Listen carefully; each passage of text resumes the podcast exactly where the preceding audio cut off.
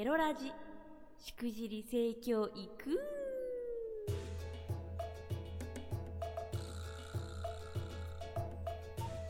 おいでナンシーバーチャルオイランの夕霧でございます。この配信は夕霧ニコニコチャンネル有料会員の皆様の提供でお送りいたします。今回はニコニコチャンネルで行われたコラボの音声版です。映像付きで楽しみたい方は、Spotify の説明文にリンクがありますので、そちらから飛んでください。それでは、どうぞ今、話題の、えー、文化庁支援 VTuber の、えー、ネムちゃんに来ていただきました。よろしくお願いします。イエーイはい。もう今日、本日、文化庁の、なんだっけ、なんとか、なんとか支援、なんとかに採用された、はい、私にね、ちょっとゆうぎりちゃんが、ちょっと私のね、文化、文化的な、ね、活動についてね。文化活動について、文化知りたいということなので、今日はちょっと、張り切ってきました。イェーイというわけで、はい、バーチャル美少女、ネムでーす。えー、ネムちゃんは、えー、世界初の個人 VTuber でもあるんですね。そうですね、2017年の夏ぐらいからかな。うんうんうん、ま、まだね、私以外、キズナ愛ちゃんとかこう、まあ、数、両手で数えられるぐらいしか VTuber はいなかった時からやってて、うんうんうん、当時はあの、個人でやってる人ってほとんどいなかったので、うんうんうん、一応世界初個人系 VTuber っていうことでやらせてもらってます。すごいです。もうね、紹介することがね、多いの。えっと、あと、ネムちゃんはバビ肉なんですよね。そうですね。このバビ肉がわからない人も多いから、ちょっとバビ肉の説明をし,、ていただいてもよろしいですか？まあ、バーチャル、ああの、今年、今年のね、1月だったかな、ね、うん、ホリンパコリンっていう NHK の番組があって、うんうん、そこでバビ肉の話したらめちゃくちゃ受けたんですよね。で、バビ肉は、バーチャル美少女受肉の略なんですよね。はい、受ける、要するに、まあ、美少女じゃない人が、うん、まあ、バーチャル世界で美少女のアバターを着て、うん、まあ、ボイスチェンジャーとか使って美少女キャラクターとして活動することを、うん、あの、バビ肉っていう風に言っています。はい、ありがとうございます。はい。で、まあ、一般的には、うん、まあ、バビ肉って言ったら、まあ、大体中の人は、うん、まあ、案にね、案に中の人はおっさんだよっていう、そういう意味なんだけど、まあ、私のあの、電子の妖精だから、うん、あの、中の人とかはいないです。そうですね。はい。残念。でも、バビ肉の説明はなんかよくしてますよという立ち位置ですね。感じ。はい、わかりました。はい、えー、そんな、まあ、ネムちゃんのね、えー、世界初のバーチャルセックスっていうのをね、バチクシ先日目撃させていただいたんですよ。いましたか？見ちゃったか？見ちゃいましたね。まあ、DM で送りつけたからね。そうそうそう。あの、そう、私 は、あの、ネムちゃんに教え、URL ここだよって教えてもらって見に行ったからすぐ見れたんだけど、あれってさ、検索すれば見れんのかな、普通に。検索すれば出ちゃうんだけど、うん、あのー、ちょっと、私の自分のツイッターとかではね、さすがにツイートとかはしてないんですよ。うんうんうんうん恥ずかしいので。あ、じゃあ、あの、見たい人は、あの、頑張って探してくれの。頑張って検索するとあります。うん、ね。あの、ことさらに説明はすんのやめとこうね。じゃあ。いや、いや、いいけどね。なんかつい先日、うん、まあ、世界初、うん、バーチャルセックス生配信というのをね、はい、一応、やったんですよ、このバーチャル。うん、まあ、ここじゃないんだけど、うんうんうん、まあ、バーチャル、と、とあるバーチャル空間でね。うんうんうんはい。で、まあ、ちょっと、まあ、本当はね、まあ、ちょっと、いきなりそれ話しちゃおうかな、じゃあ。えっと、うんうん、元は、あの、私の友達のバーチャル風、あの、AV 女優のかりんちゃんっていう VTuber がいて、うんうんうん、その子が、まあ、新しく、バーチャル風俗クロスアーシスっていう、うん、あのまあ、プラットフォームを作ったんですよ。私 VR の。うんうんで、そこは合法的に VR の世界でエッチができるっていう、まあ、プラットフォームで、うん、あの、まあ、その、まあ、事業を開始したのを、まあ、宣伝するのを私の配信チャンネルでやったんだよね。うんうんうん、で、YouTube が5番したんですよ。それがまずいけなかったの。YouTube が、うん、あの、いや、今、今ね、これ、これ本当に5番、みんな勘違いしてるけど、本当に5番なの。うんうんうん、あの、今、今私の YouTube にその配信普通に載ってるから。はいはい。年齢制限かけてないから。どのだから5番なんですよ。どのタイミングで番になったの？いや、なんか、二人で洋服を脱がせっこしてるときに。それ5なの？いや、いや、いや、そう思うですよ。でも今はちゃんと上がってるから、普通に。うん、不思議だね。でね、聞いて聞いて聞いて聞いて聞いて。それで、それで、で、まあ、しょうがないからね。うん、まあ、じゃあ、まあ、FC2、まあ、かりんちゃんが FC2 で配信してたの。うんうん。いつもね。だから、じゃあまあ、私の配信の、まあ、枠ちょっとバンされちゃったから、うん、まあ、ちょ、ここから先はちょっとじゃあ、かりんちゃんの FC2 のチャンネルで、うん、まあ、ちょっとやろうかみたいな感じになったんですよ。うんうんうん、で、まあ、まあ、FC2 だと、な、何やってもいいわけじゃない。うんうん、だから、まあ、ちょっとテンション上がって、うん、あのー、まあ、ちょっと、ね、お触りとかしてる、二人でね、ツンツンしたりとか、してるうちになんか盛り上がってきちゃって、コメント欄もなんか、もうやっちゃいなよ、ゆうやっちゃいなよみたいな感じになって、うん、なんか頭真っ白になっちゃって、うん、気づいたらああいうことになっていたっていうのが、世界初バーチャルセックス生配信ですね。だからね、あれ事故、事故なんだよね。あの、やろうと思ってやったんじゃなくて、やっちゃったってことね。あのー、まあ、そう え、どう思ったの？あれ、ちょっと。あれを、そう、わちやだが拝見させていただきましてめっちゃ恥ずかしいんだけど。あのね、その、セックス、まあ、わちはよくエチチって言い方してるんですけど、エチチエチチ？の根本が問われるなぁと、あれを見てすごく思いましたね。なんか、すごい真面目なはこと言うんだね、なんかこう。うん、え、全部見た？ぶっちゃけ。飛ばして見た見た全部見た見た見た。で、見ちゃった。そうそうそう。あの、だだんだんこう、ね、高まっていく様とかも、あの、ちゃんと順を追って見させていただきまして、で、あ、見ちゃった。な、なんで、その、見ちゃったか。エチチの根本が問われると思ったかっていうと、その本来の、本来のエチチって、まあ、まずは、その具体的に穴があって、あとは、まあ、もう片方に具体的に出っ張ってるものがあるから、まあそこを重ね合わせたらもっと深くお互いを感じられるよねってことじゃないですか。まあその、女性同士のプレイの場合は、まあ差し込むものがないけど、でも、その他人には見せないところを同士をこう密着させることで一体感を得るみたいな。で、その、物理の肉体の場合はさ、もうその、構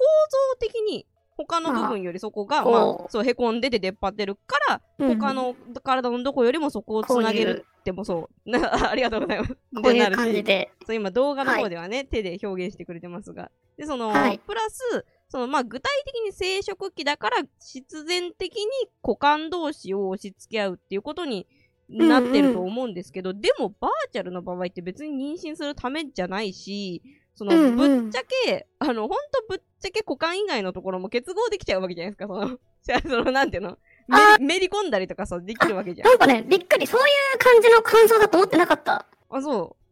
う。なんか、あの、私の生きっぷりについてなんかこう、いろいろ突っ込まれるのかなとか、覚悟してきた。いや、生きっぷりは人それぞれだから、別にあの、どんな生きっぷりを見ても、そうだよね、そうだよねってしか思わないタイプだよね、もともとは。あ、そうなんだ。そうそう割と、そこはドライな感じなんだね。うん、というか、もう自然、自然に受け止めた、そこは。そう、ただその、ぐ、具体的にそのエ、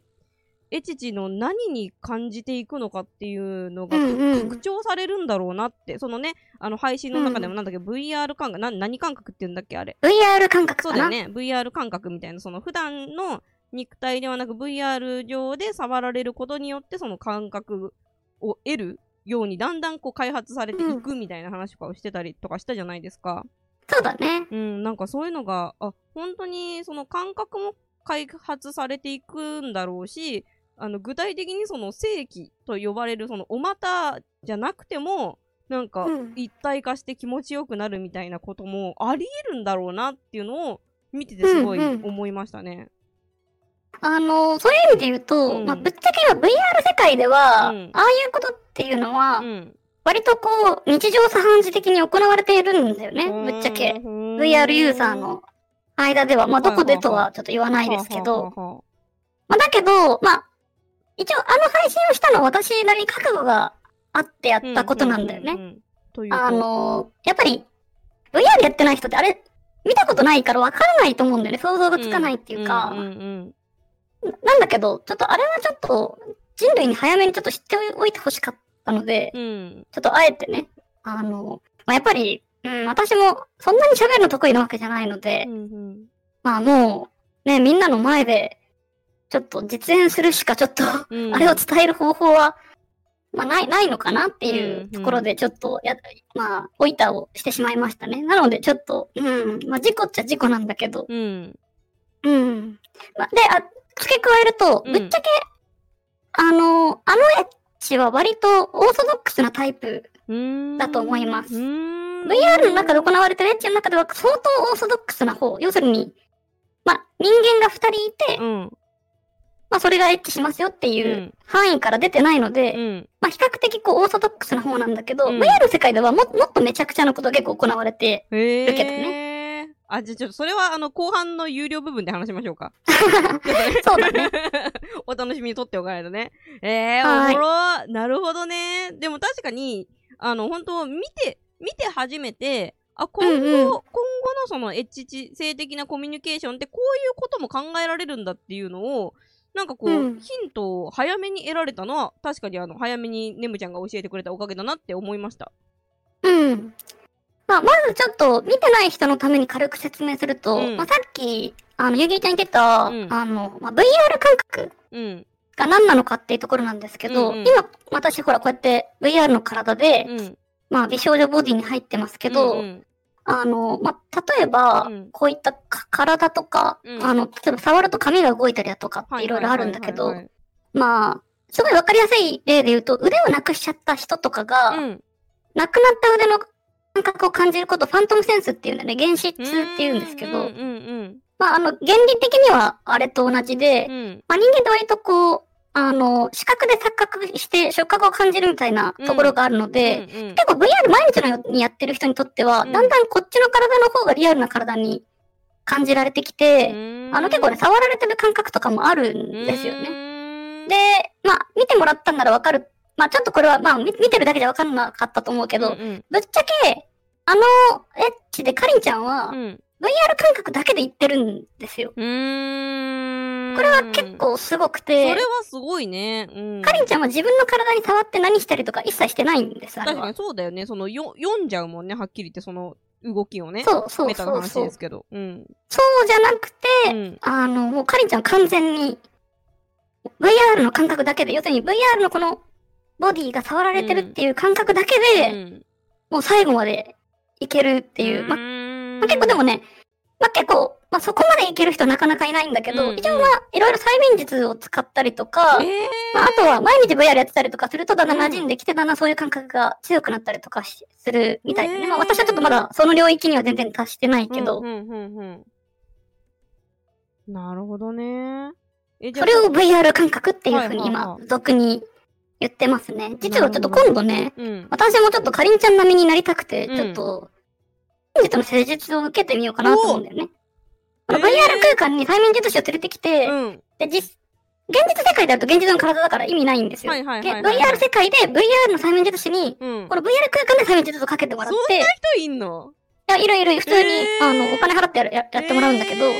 あの、そうすると、ちょっと、うん、私もちょっとカレンちゃんみたく、VR 感覚だけでいけるようになりたいですっていう風にお願いするつもりなんですけど、うんうんうん。まあ、ちょっとね、ちょっとなんか取り返しが、そろそろ取り返しがつかなくなりそうで、怖いような気もしつつ、うん、まあでもちょっといろいろややってみないと気が済まない性格なので、うん、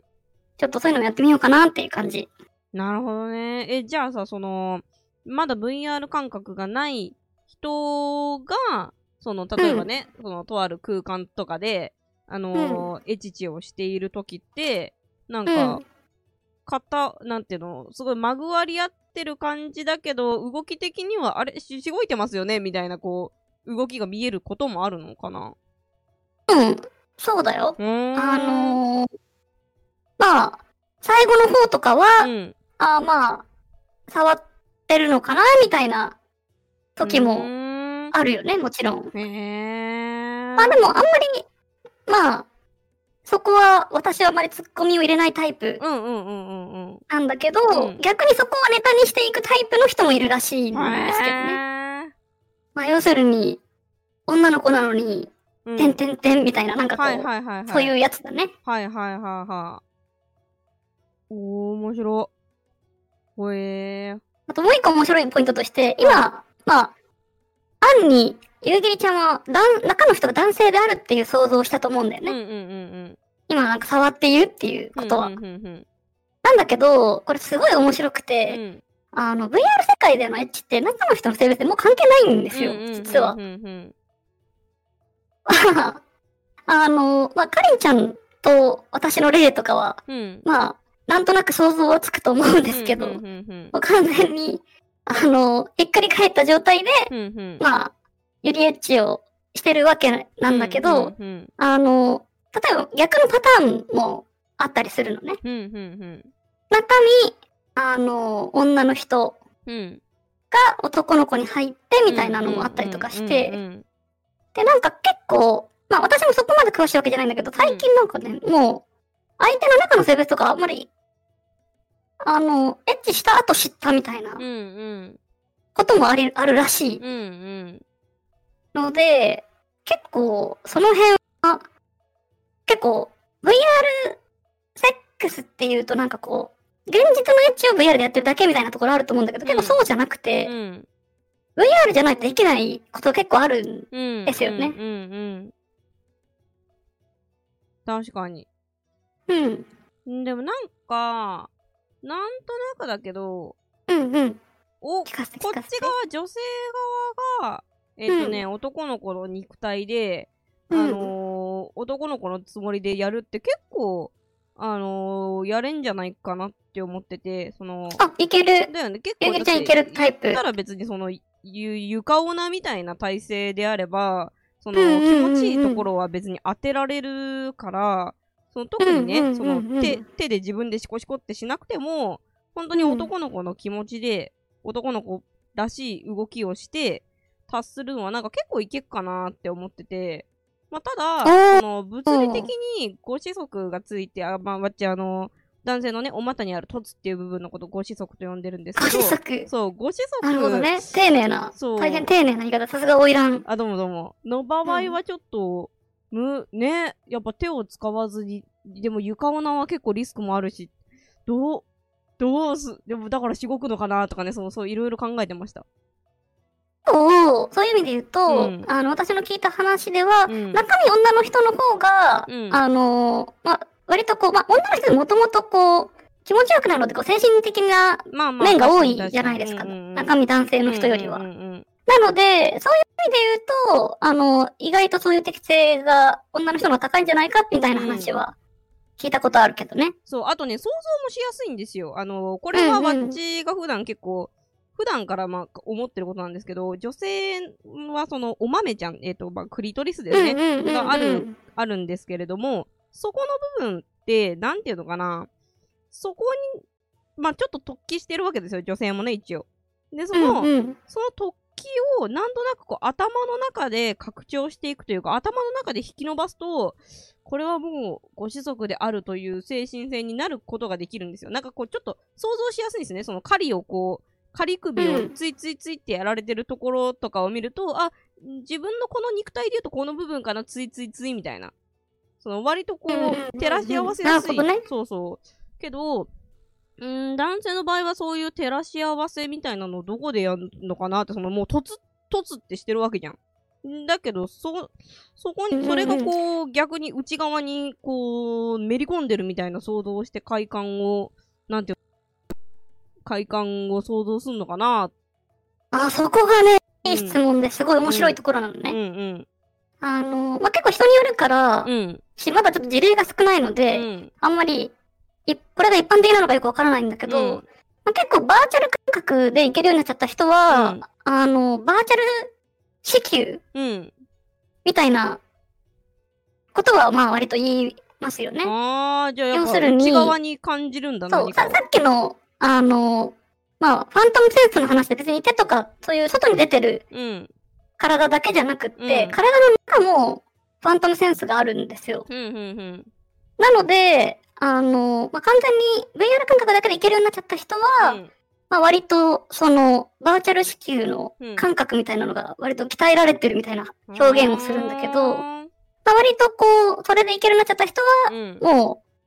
割と、そういうのでいける感じになってるらしいですね。まあ、ただもちろん、そこは結構ね、難易度は高いみたいで、うんうん、やっぱりあの、まあ、中身男の人にとってそこも、それって結構イメージしづらいものだから、そうだよね。まあ、まだね、あの、胸で感じるとか、の方が全然、難易度としては低いんですよ。はいはいはいはいはい。見えてるから。うんうんうん。なんだけど、な、中の、バーチャル感覚は結構難易度が高いみたいで、うん、まあそこまでの領域に達してない人は、うん、まあ現実世界の言葉を借りて言うならば、あの、要するに外行きしかできない女の子の状態ですよね。言ってしまえば。はいはいはい。ははまあでもそこも、まあ、現実世界の女の子の開発をするのと基本的には、そうだね。結構、イメージとしては近くて、うんうん、まあだんだんその、まあ、外行きを繰り返すうちに、中行きもみたいな感じですね。うん、イメージとしては。うん、あ、だから逆になんだろう、そういうバーチャルから学ぶのもいいかもなって今ちょっと思ったのが、その、現、物理世界だとさ、なんかなんで私、中行きできないんだろう私がおかしいのかなってすごい悩んじゃう子が結構いたりとかして、うんうん、なんで、なんでここ触られても気持ちよくないんだろうあん、あん、あんってなるはずなのに、なあ、なんでだろうって悩んじゃう子結構多くって、でも、それと VR と一緒だぜって考えると、その VR でおお乳触られてみて、うーん、うんうん、まあ気持ちよくないなーって。えー、でもこれがその後に気持ちよくなる人もいればならない人もいるのか、ふーんみたいな感じで、先に逆にそっちでこう、そう、そういうもんだっていうのを知っておくと、なんていうの、その後、実際に物理的なエチチになった時も、あー、おっぱいほよほよほよ触られました。うん、でも感じないな。あ、でも VR の時なんかちょっとだんだん開発されてったから逆にこれもなんか、しばらく実際触られてたら感じるようになるかもなとかなんか、そういう風に思えたりとかするようになるかもなって思った。それはね、ぶっちゃけ結構あると思う。うん。ぶっちゃけ、バーチャル性行為っていうのは、もしかすると物理女性にとっての方が恩恵が大きいかもなって思う時が結構あって、うん、なんでかっていうと安全なんですよ。そうだよね。あの、絶対に暴力がない。うん。セックスから暴力が排除されているので、うん、あの、すごい逆にのめり込めるところがあるんだよね。うんうん、まあ、暴力もそうだし、うん、まあ、要するに、まあ、極論ね、ヘッドマウンディスプレイ脱げば、うん、終わっちゃう話なので、はいはいはい、これをおっと脱いでしまえば、うん。うん、まあ終わってしまう世界なので、うん、まあっていうのもあるし、あと結構ね、あの、あ、男性の匂いが苦手な人って結構いますよね。ああ、まあそう、男性性が苦手っていう方ね。そうそうそうそうそうそう。あのね、これ結構目から鱗だと思うんだけど、うん、VR、匂いないんですよ。確かに。そう。ね、びっくりでしょ。どんだけ汗かいてもいいし、どんだけあそこが本来臭くてもいいし。汗かいてもいいし、うん、そう。まあだからその代わりこう、エッチの目のシャワーとかっていう概念がないんですけど、うんうんうんまあ、その代わり、あんまり相手の匂いが気にならないので、うん、あの、集中できるんですよね。っていうのは結構言う人多くて、うん、あ、何かっていうと、まあ、極論、うん、まあ中身男の人が二人いて、うん、よりエッチをしてたとしても、うん、例えばその人たちってこう、ゲイかっていうと、うん、結構また違う感じもしていて、ねうんうん、あの、結構ね、まあ、男の人の匂い嗅いだら萎えちゃうみたいな人結構いる。はいはいはい。ですよね。うんうん、だから、まあ、このアバターの美少女の姿によって認識が上書きされて相手を、まあ脳が相手を女の子だと錯覚する。っていうのももちろんあるんですけど、嗅覚がないことによって、その余計なそのよ、より視覚に集中できるっていうか、余計な要素が入り込まないことによって、うん、あの、まあ、よりエッチに集中できるところがあるので、うん、あの、まあ、だから、まあ、もちろん触覚がないっていうのは結構、エッチとしては結構難しいところなんですけど、うんうん、そこさえ VR 感覚でなんとかカバーできると、むしろこう、エッチにとっては理想的な環境なんですよね。うんうんうん。確かに。あのね、うん、これ、女性はさ、そのホルモンの関係で、日々体のコンディションが変わっていくわけですよ。うんうん、で、するってとコンディションがちょっとグズってなった時は、本当に信じられない匂いをね、あそこから発することがありまして、